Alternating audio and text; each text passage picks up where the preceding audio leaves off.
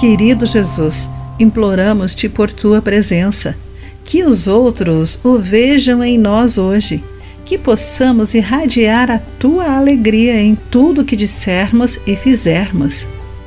Olá, querido amigo do Pão Diário, muito bem-vindo à nossa mensagem de esperança e encorajamento. Hoje lerei o texto de Elisa Morgan com o título O Jesus Sorridente. Se você fizesse o papel de Jesus em um filme, como o interpretaria? Foi esse o desafio que Bruce Marquiano enfrentou ao interpretar Jesus no filme bíblico O Evangelho de Mateus, em 1993.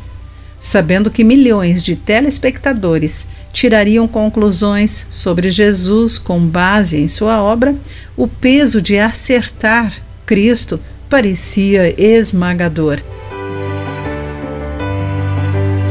Ele caiu de joelhos em oração e implorou a Jesus por, bem, por Jesus.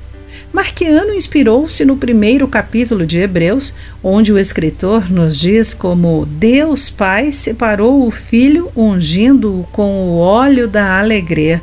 Esse tipo de alegria é de celebração, uma alegria de conexão com o Pai expressa de todo o coração.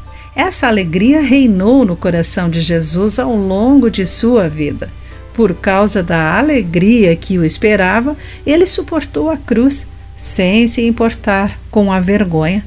Agora ele está sentado no lugar de honra, à direita do trono de Deus, de acordo com Hebreus capítulo 12, versículo 2. Inspirando-se nesse versículo, Marquiano representou com uma abordagem exclusivamente alegre de seu Salvador. Ele ficou conhecido como o Jesus sorridente.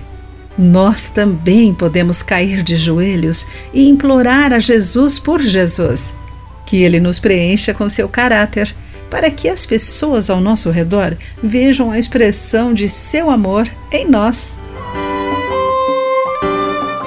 Querido amigo, quais são as suas percepções sobre Jesus e como elas precisam mudar?